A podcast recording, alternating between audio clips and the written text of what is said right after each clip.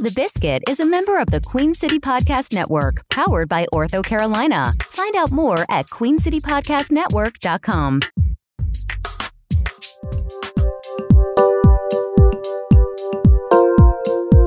Divergent is a funny word. Oftentimes, it's seen as a negative. It's seen as breaking off from the whole or going in odd directions, directions that may lead nowhere. But sometimes that journey, taking that chance to actually possibly end up nowhere, is what makes a huge difference. And that's what today's guest on the Creative Mornings Rewind knows all about. Josh Jacobson is the founder of Next Stage Consulting here in Charlotte. And whether you know it or not, he has actually touched your life.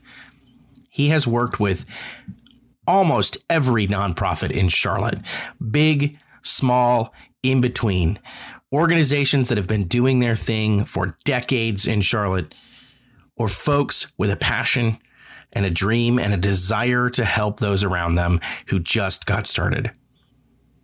That's probably not where Josh thought he'd be when he started his career. Not long after graduating from college, he ended up working in New York with some of the biggest nonprofits in the world, and he was doing well. But upon moving to Charlotte, he saw not only an opportunity, but a need to do things differently. He started to see social good in a way that others don't. That rather than charity or something that a business needs to do just because it's the right thing to do. He saw it as an opportunity to teach those who are passionate about social good and those in business to work together for mutual benefit. And that somewhere in nonprofits learning to function more like businesses and businesses learning to function and care more like nonprofits, both would be improved and both would be stabilized. And that's what he's devoted his time to. And now that he's further along in his career, he's starting to look at how his life has diverged as a branch on a tree that while it may have little wisps or other smaller branches that go off in other directions, it points towards a beautiful future. And he's focused not so much on the next stage of development, no pun intended, but at that bud at the end of the branch. Because that bud reaches out to the sun and unfolds beautifully when the time is right. And that's what he wants for nonprofits and for businesses and for his own life. And that's exactly what we talk about today on this podcast. I'm Tim Miner, and I can't wait for you to get to know my friend Josh Jacobson just a little bit better.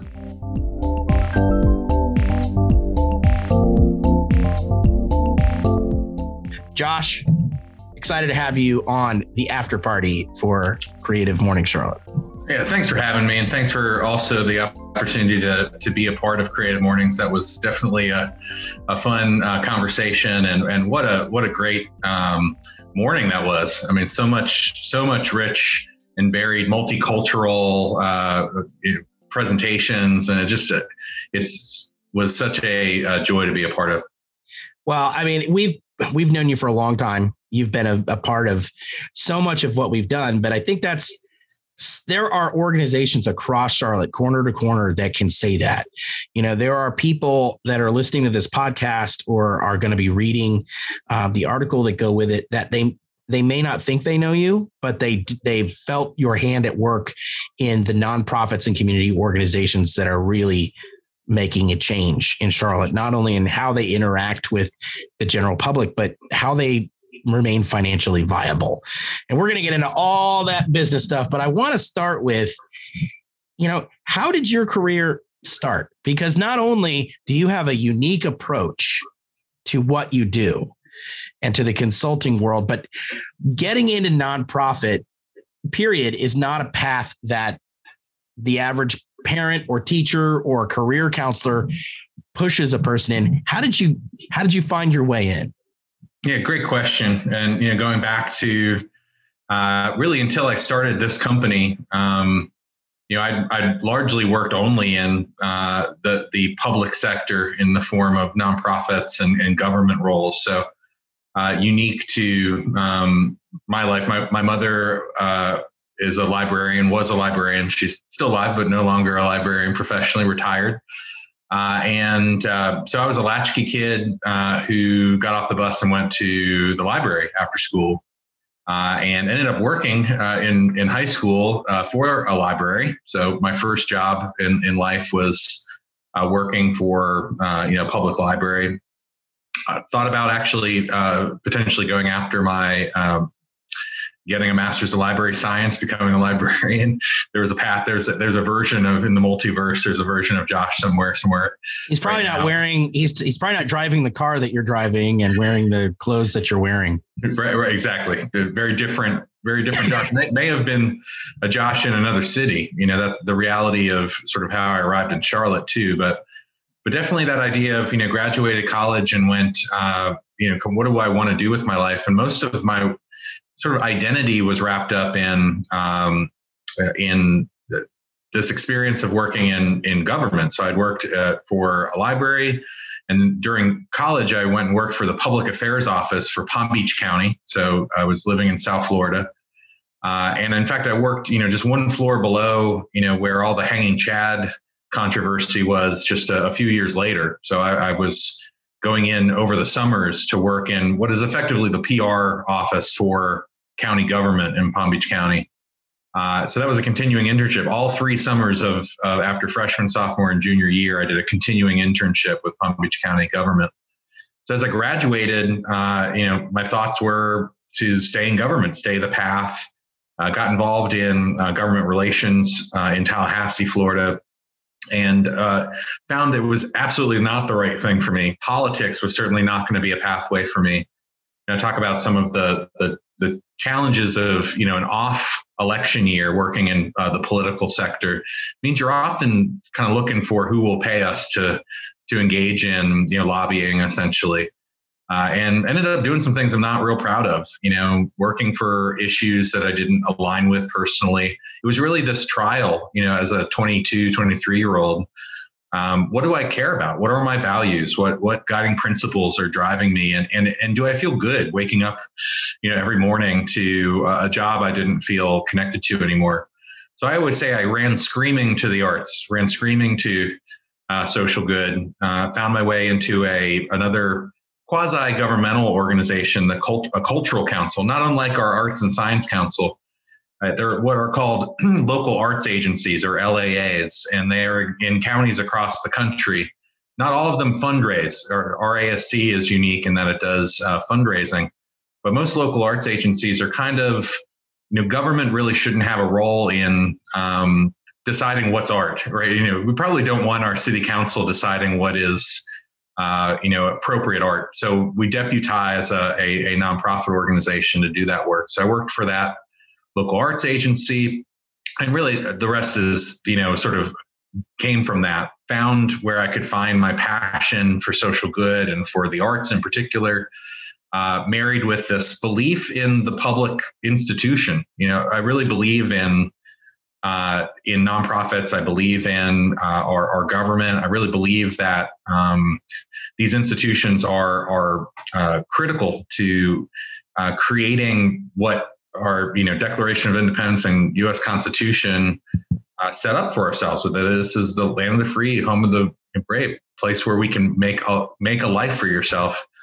Uh, the framework of what makes that possible uh, is government and is not the nonprofit uh, institutions. And so um, dedicated myself to it. And, you know, 20 years later are now finding myself at a new stage in, in my life, but uh, having, you know, spent a couple decades basically trying to advance those, uh, those principles.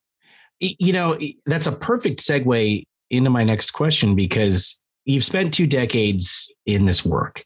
Um, that's a surefire recipe in many cases for people just to get set in their ways.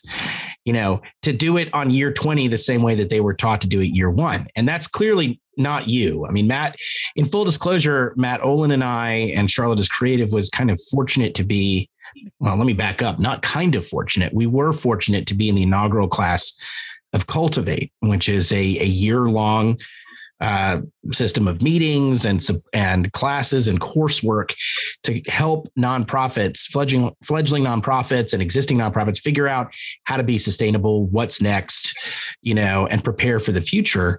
And I remember two things that struck me on day one that we fall back on almost every day that that you said was one is that you have a a belief that that nonprofits um, should really lean hard into earned revenue and and to to work with the business community and not just also not just the uh, usual suspects to find companies that believe in social good believe in what you're doing but also can benefit from their relationship with you.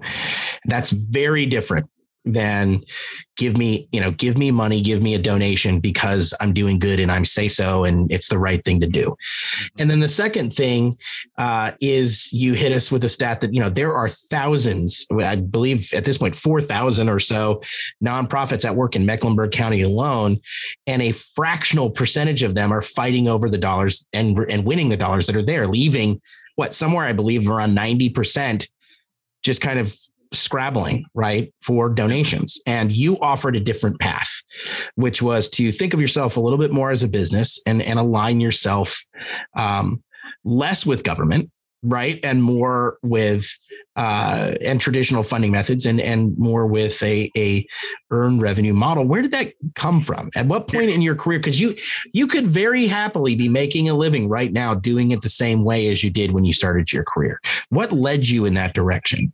Well, really coming to Charlotte. So, uh, you know, I was I climbed the ladder of the cultural sector in New York City um, in my my twenties. So uh, after working in that LAA, that that cultural council, post 9-11, found myself in New York and uh, was visiting and, and ran into a friend who worked at the Juilliard School who said they were hiring and I took that as an invitation to to essentially stick my foot in that door and and will my way into a role I never should have been hired for. I mean, it's just sort of ridiculous that this 24 year old living in Jacksonville, Florida. I look back at the resume I put together. It's just ridiculous. The cover letter. But that uh, that's the secret to success is I mean, that's it too. It's like, look, you, you walked that important line, which is not yep. lying. yeah, no, no, but, exactly. But, but getting very, the damn job. That's right. Well, I mean, there was a headshot involved to, to give you an idea. but um, but yeah, I mean, I found my way up there and and climbed and sat at the feet of masters and learned from people who had been doing it for decades themselves and and you know came to Charlotte with a head full of ideas. You know, came moved here as a 30 year old, um, 31 year old, um, ready to run a nonprofit, ready to take everything I'd learned and, and cut my teeth in in this you know large metro and to bring it to bear and moved here you know right as the recession was uh, take gripping the city in 2008 and um, you know there were no jobs. There was no role for me in the nonprofit sector. You know people i i envision people taking interviews with me. Uh, do you remember that um, there was a, a salsa commercial where they said New York City. It was the get a rope. Uh, get a rope. That's right. I so felt like I was that guy. I was the guy. I basically felt like every interview I went into, they were looking at me like, "You're from Mars. You know, you don't have a local network. You don't know anybody here. You learn best practice in New York City. That's great for New York City. What does it say about Charlotte?" What's happened here amazingly post recession for nonprofits has really been to recognize how much we need best practice. That ultimately the recession happened to us and we lost a lot of that, the major gifts. We lost a lot of how we did business as nonprofits pre recession. And so I found my way into consulting really, and it was the perfect path in. You know, I, I, I was I was a best practice guy who'd learned how to do things uh, in new and different ways, and was in a city that suddenly had interest in that. It's so funny people that interviewed me in 2008 have hired me as a consultant, interviewed and passed on me. Let's be clear. Right. Interviewed me multiple times, hired somebody else. Now hiring me years later to be a consultant to their organization. Like that's a pretty unique arc, right? That it's not often that you see the person that you you uh, dismissed out of a search um, come back to you as a uh, you know a, a, paid consultant to work with your board and to and ultimately to to take change management to your organization. So it's a really unique arc. I, I can't uh, you know I've it's been kismet. Things have happened, but a lot of work. So to your point, Tim, sort of what happened? Well, I started a company. You know, first I worked for a a a, uh, a, consulting firm, and then I started my own consulting firm. So I took this kind of nonprofit background, this this experience of having worked and learned through uh, working in best practice environments, uh, and having never worked in the private sector, uh, and then took that into the private sector, and then started a company.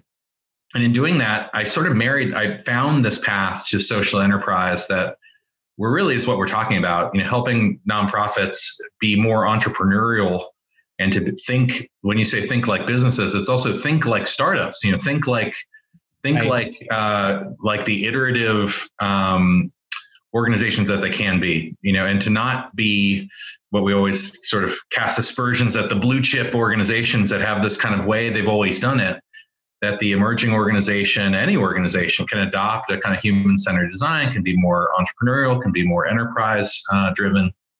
Uh, so we're doing that ourselves as a firm, but we're also it's it's kind of neat to find the middle between a you know private sector company and the nonprofit model that there actually are shared um, right. values and and and uh, marketplace there. Uh, and that's really what we've finally been able to turn the page on uh, to, to be able to make that sort of system come to life. You know, to connect those dots though, ideas, you've seen it and you just described it, ideas and personalities and different perspectives on things take a while to come to fruition, right? So if it took 10 years for that person that passed on you to then hire you, Right. In that time, they saw progress. Things have changed. You know, we like to think that that we're going to find this key, that's going to once we know the secret right all, right. all credit to oprah that that everything will line up and the world changes around us and you know i think one of the things that um, that we saw in the last year is the organizations that were really married to this is how we've always done it they were gargantuan. You know they really had a hard time going how can we switch to how can we switch to remote? How is fundraising going to work? How is how's our mission going to work?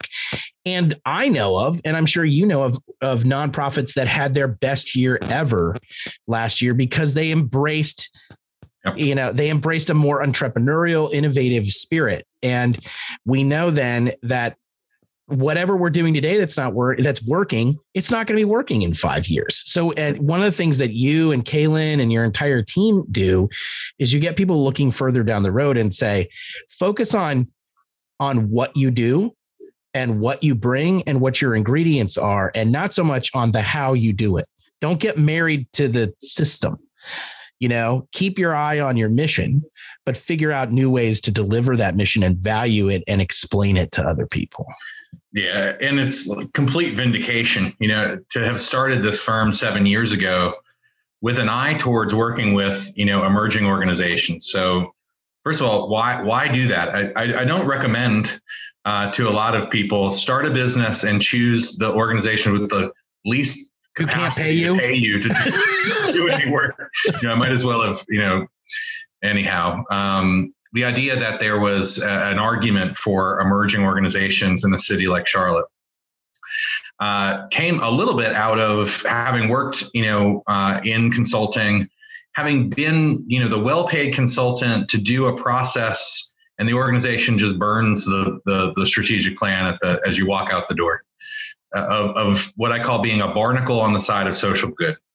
Right. That's where you're you're a consultant, you're a contractor. You know, it's all the negative stuff we hear about consulting. The empty suit who comes in, tells you what you want to hear, you know, writes up a deliverable, puts it in your hand, and then it collects dust because it was had no value to the organization. You know, I, I found myself questioning whether I could do consult. I, I either needed to go back to nonprofits or I needed to find a way to be a consultant that could be true to myself uh, because my first tastes of the private sector suggested I needed to trade somehow these values and guiding principles that guide me. I was somebody who had been forged in social good and then sort of thrust into a model of, of uh, delivery. What I learned over those years uh, was how to be a consultant. I learned the process and art of it and science. Uh, and so when I started Next Stage in 2013, it was, I understand kind of the, the concepts of what it is to consult,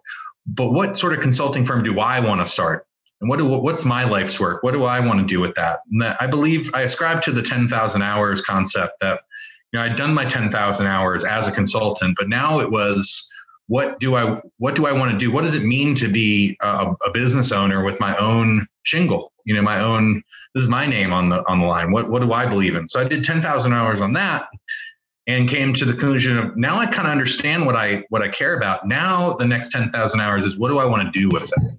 How do I want to deploy this? I, I believe in something now. I have a I have a, a credo. I have a uh, a manifesto of impact I want to make what do we do with that? And then it was let's assemble a super team uh, to come around me, because this isn't, you know, next stage is called next stage consulting. It's not my name because we're really a, a coalition of intelligent, cause minded people coming together. Kaylin Haldeman, you mentioned, who runs Cultivate for us. That's our incubator for emerging organizations that Tim and Matt with Char- uh, Charlotte is Creative were uh, participants in. Kaylin was the first, you know, teammate. It was like uh, I really do think of it, you know, as a uh, as a comic nerd. It, it, was like Wonder, you know, Wonder Twins, or you know, pulling together the the um, the super groups. You know, it's like super friends coming together. Now we've got uh, Janet Irvin uh, on the team, Tanya Veronelli on the team, Candice Latham on the team. We are, we are a powerhouse group of people who all are kind of now rowing that boat that was kind of lonely out in the sea is now you know we're all having oar and we're all uh, pulling together um, so that was really important that this next 10000 hours is about realizing the potential uh, and a lot of that came from trial and error. A lot of that came from starting a business and and realizing you know what's the best way to live feel good at the end you know have the warm fuzzy at the end of the night.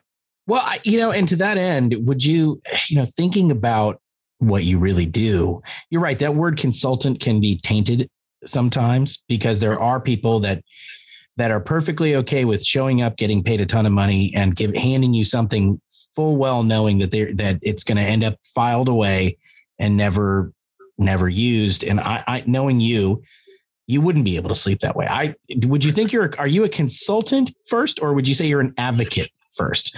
Yeah, because I really feel like you're here not only to help change individual nonprofits, but the game in general and advocate right. so that it's really there are so many different ways for nonprofits to do their work the work of social good but also sustain themselves and it's not a one size fits all give me money just cuz enterprise right Yep. Yeah. I mean, we dropped consulting from our name. Uh, it's still our, our, you know, sort of legal name, Next Stage Consulting, but we actually dropped it from our brand. We're just Next Stage in part because we didn't feel like consulting really accurately described who we are. We do have this incubator, this this uh, you know philanthropy funded program we run like a nonprofit. We use a fiscal conduit for that.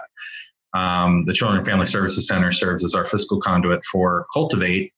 Uh, that's unique. You know, most consulting firms don't have a, an incubator. Um, we, we function more like an institute. You know, if we think about kind of what institutes are in community, they're often attached to academia or to philanthropy or you know they're out some we aren't attached to or affiliated. In fact a lot of what we do the thought leadership work that we do is unfunded.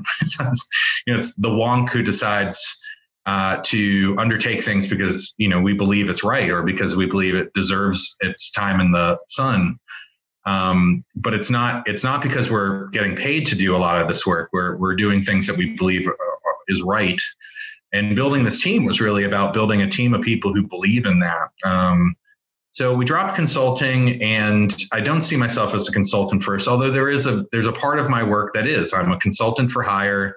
Nonprofit organizations hire our firm to engage in executive search, resource development planning and execution, strategic planning, board retreats, staff design. You know, lots of the kind of management consulting in the nonprofit sector. That's right now that pays the bills. You know, that's that's who does pay us uh, are uh, organizations that you believe in our ability to come in and facilitate that sort of process.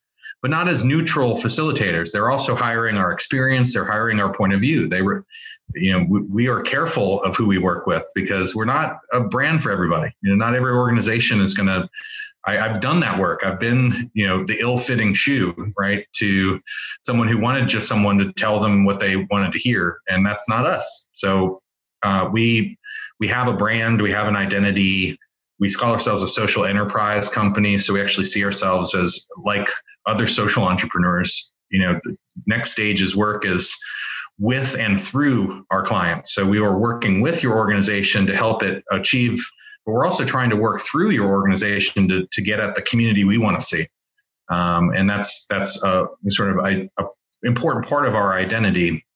But going forward, I mean, as you know, you were part of a meeting last week where we uh, talked to some nonprofits about flipping the script again. You know, it's we'd like to hire your nonprofit. We don't want to be hired by your nonprofit. We want to hire your nonprofit to implement um, you know engagement activities that companies want you to do uh, and we want to be a part of the brokering of bringing uh, these companies that desperately want social good to show up in their community. I mean, this year of all years, in the year post pandemic, or as pa- pandemic continues, but in the year of the pandemic, in the year of the fight for social justice, you can't not have some lens on social good as a company in Charlotte. You just can't in our country.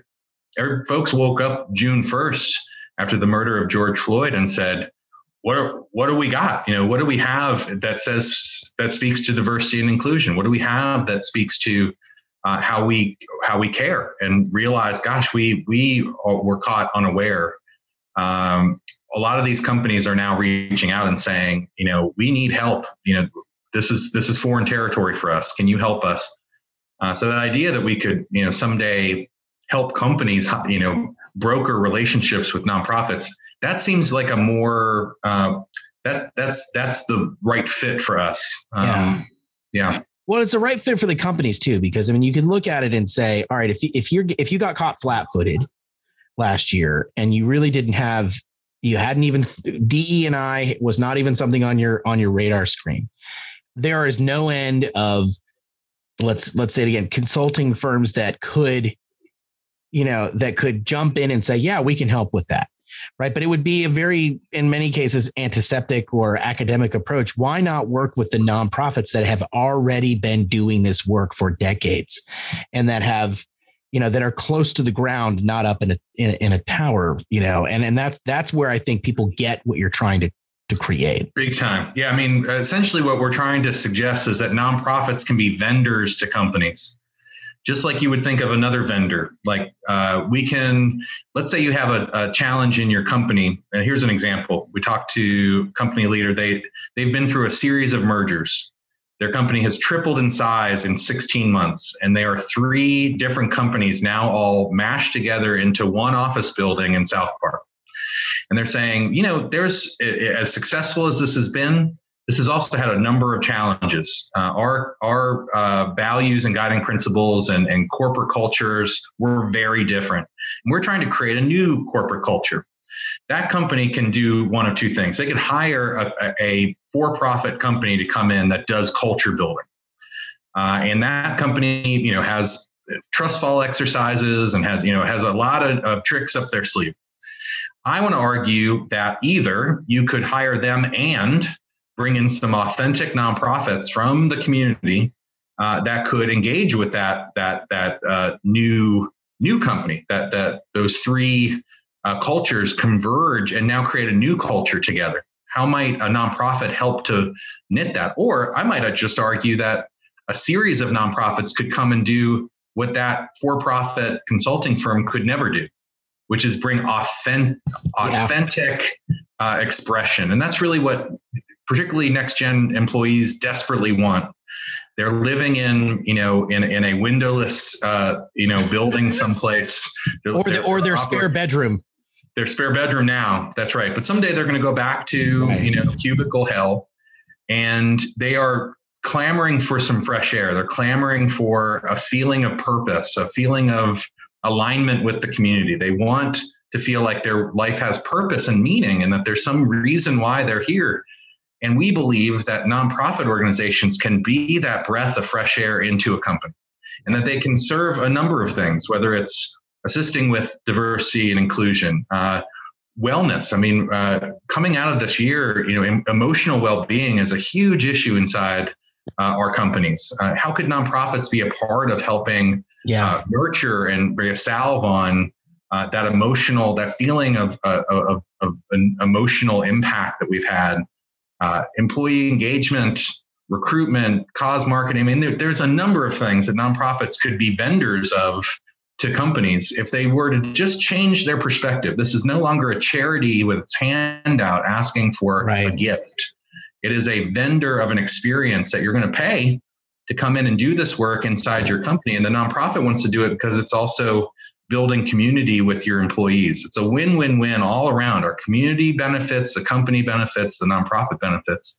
It's not that far afield from what's already happening. Right. What's already something we uh, understand, you know, the company that sends employees out to do volunteerism, it's already happening. We just have not ever talked about it above the table. It's always been kind of below the table. Right. You know, we're not, we're not, we're still calling it a gift. We're still calling it a grant. We're still calling it corporate charity. We're calling it corporate philanthropy. Uh, but in reality, we need to start calling it what it is, which is, uh, which is partnership. Right. It's a relationship. It's reciprocal. Relationship. I think that's what, what you taught us and what changed our perception is the traditional model. And we've, at Charlotte's Creative, we joke around and call it the mother hen model, right? Or the the mother bird. You know, they fly out and get the get get the food and then kind of regurgitate it into the into the mouths of the chicks, right? And and in that, what's the mother getting? Nothing, right? And and what this really is is the, the commodity or what people crave now is connection connection to each other connection to authentic experiences. And what you've talked about is if you bring that if you bring that consultant in and they do a a workshop with trust falls you know and then it's over you're maybe connected to a notion or an idea but you're no closer to that connection to each other or to the uh, cause the people that are served by that cause that social good if you partner with, say, you know, let, I'm just going to throw it out like the Do Greater Foundation, right? You are one degree, if not zero degrees, away from the people that that William McNeely and his team serve. Yeah. You can have you are then in connection and in relationship and in covenant with the people that are around you, and that's what that's what you're doing. That's what and you're doing. there's doing. a continuation uh, to to do greater. Uh, as an example, uh, there's a there's an opportunity for a continuation. You've flown your your culture builder third party in from New York to come to Charlotte to do your trust fall exercises. They get back on a plane and go away. Here is William McNeely building and, and this new facility idea, uh, you know, that he's realizing. Shiloh, yeah. Shiloh, there's going to be a uh, there's going to be a place right down the road, you know, a mile that way from your company where William and his team who've come in to engage with your employees, now those employees can go and right. see what was was catalyzed inside the workplace is now showing up. It's an ecosystem. And if we right. think of this truly as an ecosystem, uh, a local, hyper local ecosystem, uh, we can tap into the, the what has been here all along. See, that's that's right. what's amazing is there's nothing new about what we're describing here. This is the the eureka moment is really about uh, recognizing the tremendous assets we've always had and right. just have been underutilizing. Uh, and if we can activate that, the, the the sheer amount of human capital and financial capital and social capital, trust capital, thought capital and creative capital, all those things that capital that we we have tremendous capital in this community. Right. And then we say, why are we 50th out of 50 in economic mobility? Why are we having these challenges? To me, it's just a function of how we deploy what we got. This is not we're pining for some somebody come save us. You know, it's the big grant from the Microsoft uh, from the Gates Fund. That's not going to more money isn't going to fix it. Rewiring social good in our community that's what's going to transform the Charlotte uh, experience. And I, I want to say Charlotte is creative is the poster child for that. I mean, I, I, in many ways, you've gone out and, and made the case uh, that so many organizations are now walking in your footsteps. Well, thank you. So, if you're Pace Picante sauce, we're your white paper. We're your walking white paper. Then that's right. Um, New I, you know, City. I think. I mean, it's it's also the you know the term social capital, and we've talked about it. Um, many times before. I, I wish we could eradicate it because pe- when you were, use capital, people fall back on a financial relationship, right? They see yep. you've got a hundred dollars. If you give me a hundred dollars, you no longer have that hundred dollars, and I have it. You know, and this what you're describing with social good and with the capital that Charlotte has everywhere is both sides of the transaction win. It's reciprocal. It's not you give from your excess to us and you did it just cuz. You give it you um, you apply resources or the company applies resources to a social good entity that then in turn does something powerful and meaningful and valuable for that organization. Both halves, every community here, whether they've got money or not, has has capital, has social capital and and resources, and are equal partners in a relationship like that. Yep. Yep. Everybody has something to add, you know, and I think that's the that may be you're exactly right. When we unleash the potential, every person has intrinsic uh, worth and and um, and something to offer, uh, even, and especially the people we serve. So when we think about what's what the the power that's actually in community, uh, that's at the grassroots level, you know, we really believe in community based organizations and the work that's happening in community. And this last year has really unveiled you know the need that we have that you know we're not going to be saved by 100 big agencies. To your point 90% of resources go to the top 100 125 organizations in charlotte you know if if that was getting it done we wouldn't be where we are right you know uh, uh, right. It, there was keep doing it the way you've always done it and expect a different outcome right well probably not going to happen it's going to be from doing new things the new things though in this case are not the it's not the strategies but it's the assets that exist it's right recognizing that these assets are just sitting right there, ready to be activated. We've had so much creativity in this community. Uh, now, Charlotte is Creative is helping to give it a, a, frame, give it a way for us to understand it as an asset, to under, to measure it, right? To to really appreciate it and to think, what could we do with it? That's true in of trust capital. That's true of um, you know all the different capitals that we have in our community we, we need to spend more time talking about the other capitals less time talking about financial capital right because having money our city has a ton of money i mean the reality is charlotte is a wash in revenue if it was just money that got stuff done we would not we would be leading we'd be the most economically mobile community in the country per capita. We are a affluent city. Gosh money's not actually what's holding us back. Well, even looking back to 2008, like what you talked about earlier, it wasn't that bad. You know, people weren't getting promotions and they, you know, they weren't getting hired, and it wasn't great for everybody. But it, but comparatively to the rest of the country, it wasn't that bad here. But I do, uh, but to your point, if we persist in thinking of everything as as money, that's how you get the crescent and the wedge. And right. if we looked at it as social capital, human capital, human potential, experience, resources, and authenticity, there would be no crescent and there would be no wedge. It would just be one big pie in Charlotte. Yep. And we and we wouldn't have to, you know, worry about companies saying, well, do I really want to in, you know, give money? No, invest money in the social in the creatives and the social good and that will give a return for you. That will make Charlotte more attractive to the employees you're trying to get and the employees you're trying to keep. And and this gives us a, a segue into what you're doing next, which I think is great. What we've described a second ago is a very Gen X, very um, uh, boomer way of thinking about the world, and and millennials and Gen Z gets slagged off by older people like the the two of us, right? In our generation of saying, "Oh, they're lazy. They don't do it the way we did it." No, they don't. And what they're looking for in their life experience, particularly Gen Z, is not the same. And these these experiences that a company could give them, this connection to their community, has tremendous value in the way that a, that a bonus or a you know a, a, a mixer maybe would have for older generations. So, talk a little bit about not only the work you're doing there, but the data collection you're trying to do so that you can convince yep. older fogies at these organizations that they need to invest differently to grow their younger employees, the future of their companies. That's right. Well, thank you for teeing that up because we are in the midst of a big uh, surveying uh, activity to you know, there's been a number of, of trends that have uh, led us to 2021 as being the year that could really unleash this potential. Uh, one, the, the pandemic, the fight for uh, social justice and racial justice in our community.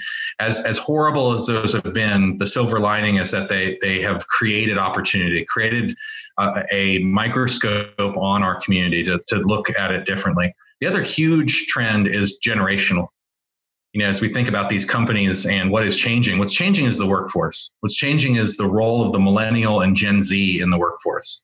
More than half of the workforce is now uh, millennial and Gen Z. Uh, and they are being changed, whether they, you know, are fighting it or not. Some are embracing it, some are fighting it. But the reality is, every company is trying to figure out uh, these audiences. There's no, uh, we say there's no book written, the good to great book hasn't been written yet about how to engage the millennial as, a, as an employee. We are trying to add our uh, special sauce into the world with the uh, report that we're working on. And a big part of that is asking uh, local millennials and, and Gen Zs, hey, what do you want out of your workplace? What do you want about where you work? What, what, what is important to you? And as a consumer, what, what brands do you align with and why do you align with them? We really want to understand what's happening here because we know from we know the outcome we know that the change that's happening we know the disruption in fact the the brand on millennial was negative for so long because it was about the disruptive nature and how it was it was challenging to these institutions. And now it's the other way around. People are seeing it as a wellspring of, of strength. Uh, and we want to help these you know older generations embrace what is again an asset right below them. You know the the in their company is is a workforce that desperately wants them to unleash their heart and their their desire for cause um, so the survey we're doing uh, we're running through uh, through early march uh, is focused on trying to get we're trying to uh, secure a thousand uh, voices to you know give us some uh, indication of you know what do you want out of your workplace and and your brand alignment. And and that I think is going to bear out. I mean, I'm I'm I'm willing to put a ten spot down on that's going to bear out everything that you've been saying, and I I applaud you too because we are a business town and numbers have weight. So we can talk in soft terms all day long about the merits of social good or the merits of creativity and how it builds that ecosystem and and paint a picture of what it would be like but it's all very soft you know you can say you know what if what if nobody was playing stages? And what if there were no murals going up? And what you know and what if there were no William McNeely or Share Charlotte to to innovate? But having numbers around what that mat what that means that's going to make differences in boardrooms and in how decisions are made, how how those financial resources are allocated, and and then you'll have real strength to prove out your concepts, right? I mean, we yep. have to embrace that that data driven culture. Absolutely, what we call evidence based. You know, we need evidence based to prove this it exists and is real, and I think we're getting there. I don't. I think doing it earlier would have fallen not only on deaf ears, but you know you needed to eh, we needed to lay that groundwork first. And and so that brings me to my last question which is when you spoke at creative mornings on the topic of divergent you know you you took a very divergent path. You talked uh, a lot about um, trees and branches and the way that twigs and and the, the the branch will divert into different directions. And that sometimes we get caught up in the direction in which we're moving and not the destination. Um, so my last question for you would be: You talked about the buds. For you, when you're ready to lay down your plowshare, what bud are you looking forward to? Yeah, well, thank you. I mean, at the end of the day, um, what we're we're looking for is fulfillment. You know, I think that's true for our team. That's true for uh, you know, I am also I'm a that swing between the Gen X and, and millennial, the X Gennial. Uh, I'm trying to find a place where I, I'm doing purposeful work that I can be proud of. Uh, and I believe that if we all were doing purposeful work that we were proud of, our community would be transformed by it. And so I want to recruit others uh, into the same warm fuzzy I have um, that I know that I've put I've put it all out on the field. You know what when I go to bed at night, I don't I don't question whether uh, I'm doing what I'm supposed to be doing. Uh, and I hope for everyone, I, I hope that's that's I, I've found fulfillment through that. I want that for every person. Tim, I remember you deciding Charlotte is creative was going to be your your work, your life's work, and that you were going to quit a job and start this job, and to be able to sustain yourself in it. How hard it is. I mean, we work. I, I work harder now than I ever did in my life. I'm a hard worker, uh, but do I feel that I have purpose? Do I feel fulfilled? You're damn right, and yeah. I know you do too. And I know that what we want is for everyone to feel that no matter what career, no matter what profession, no matter what title, no matter what, that you feel that what you're doing in Charlotte is leaving a mark. Uh, and if we all did that, gosh, imagine that may be the fulfillment capital of being able to really fulfill uh, our souls, you know, in in connection to each other and trying to make a great place to live. Well, that's that's where I want to go, and I can I can confirm that there are many days you're a persuasive man. So there are many days that during the day I shake my fist and go, Josh Jacobson, put me here and there. But at every night, when I put my head down, I think this is what I'm meant to be doing. So for that, I thank you. And for the people that are listening again that don't know you, you know Josh Jacobson. So, somewhere in your life in Charlotte, it's being affected by an organization or an individual that Josh has has given counsel to or encouraged or supported or shifted their perspective um, let's do this again in a couple of years, Josh, because I think it's going to be a very different landscape and you're going to be one of the architects of that landscape. So thank you. Tim, thank you. Thanks for having me on the program. All right.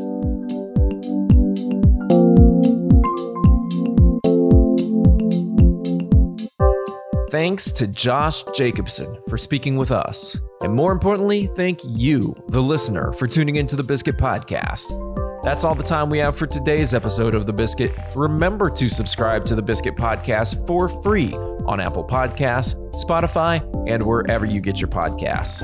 Please leave us a rating and a review so that other creative Charlotteans can hear about us, or better yet, just tell them yourselves. Finally, get the scoop on Charlotte's creative scene delivered straight to your inbox every week by subscribing to the Biscuit email newsletter. Do that now at biscuitclt.com. The Biscuit CLT podcast is a member of the Queen City Podcast Network, produced by Tim Miner, Matt Olin, and Andy Go of Gojo Studios. Music by Harvey Cummings.